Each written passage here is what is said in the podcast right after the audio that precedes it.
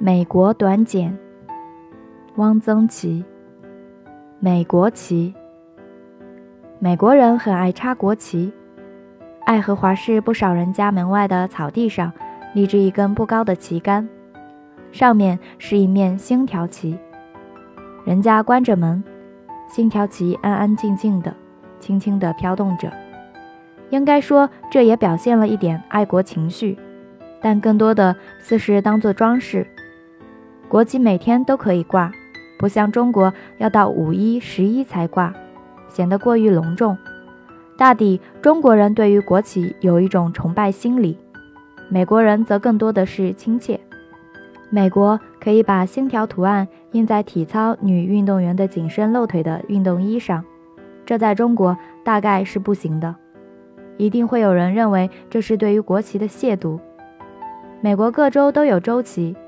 周旗大都是白底子，上面画了花里胡哨的图案，找中国人看，简直是儿童趣味。国旗周旗升在州政府的金色圆顶的旗杆上，国旗在上，周旗在下。美国州政府的建筑大都是一个金色的圆顶，上面竖立着旗杆。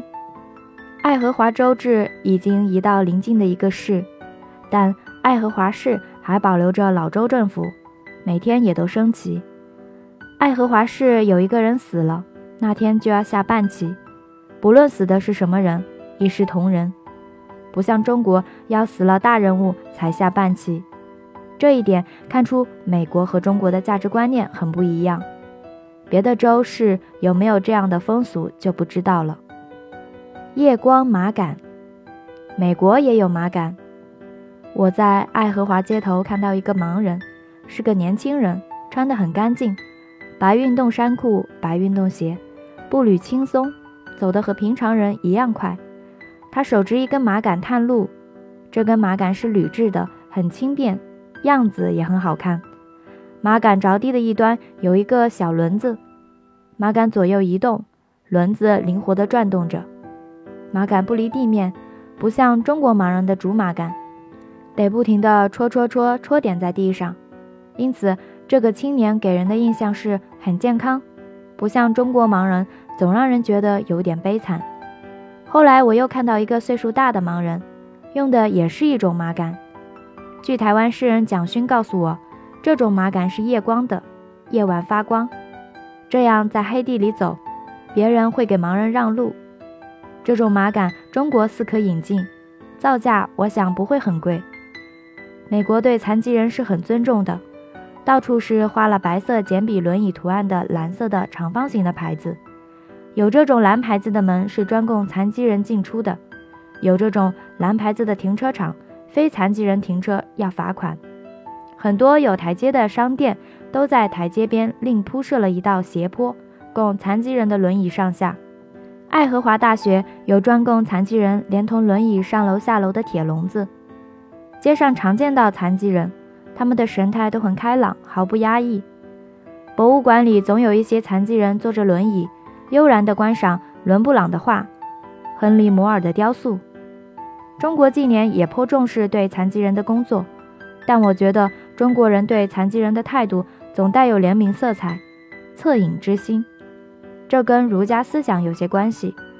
美国人对残疾人则是尊重，这是不同的态度。怜悯在某种意义上是侮辱。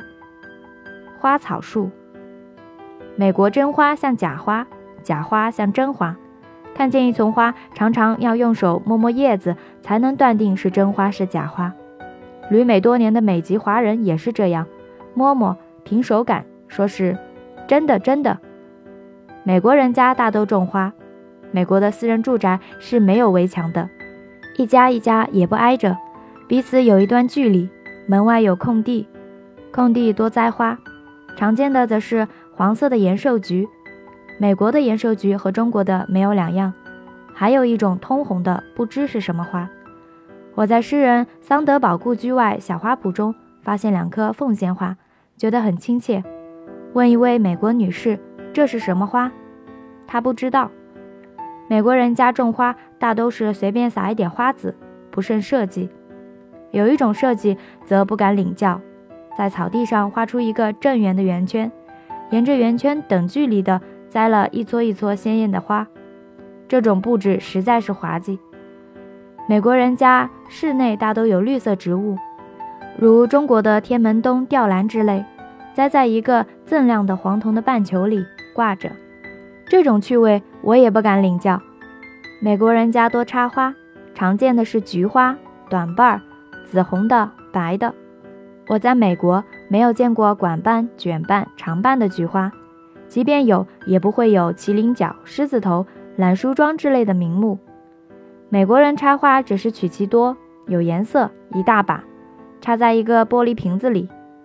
美国人不懂中国插花讲究姿态，要高低映照。七侧横斜，瓶和花要相称。美国静物画里的花也是这样，乱哄哄的一瓶。美国人不会理解中国画的折枝花卉。美国画里没有墨竹，没有兰草。中国各项艺术都与书法相通。要一个美国人学会欣赏王献之的《鸭头丸帖》，是永远办不到的。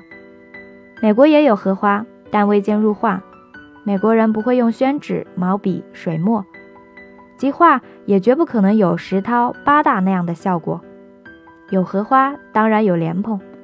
美国人大概不会吃冰糖莲子，他们让莲蓬结老了，晒得干干的，插瓶。这倒也别致。大概他们认为这种东西形状很怪。有的人家插的莲蓬是染得通红的，这简直是恶作剧，不敢领教。美国人用芦花插瓶，这颇可取。在德国移民村阿玛纳看见一个铺子里有芦花卖，五十美分一把。美国年轻，树也年轻。自爱荷华至斯坡林菲尔德高速公路两旁的树看起来像灌木。阿玛纳有一棵橡树，大概是当初移民来的德国人种的，有上百年的历史，用木栅围着，是罕见的老树了。像北京中山公园、天坛那样的。五百年以上的柏树是找不出来的。美国多阔叶树，少针叶树，最常见的是橡树，松树也有少。林肯墓前，马克吐温家乡有几棵松树。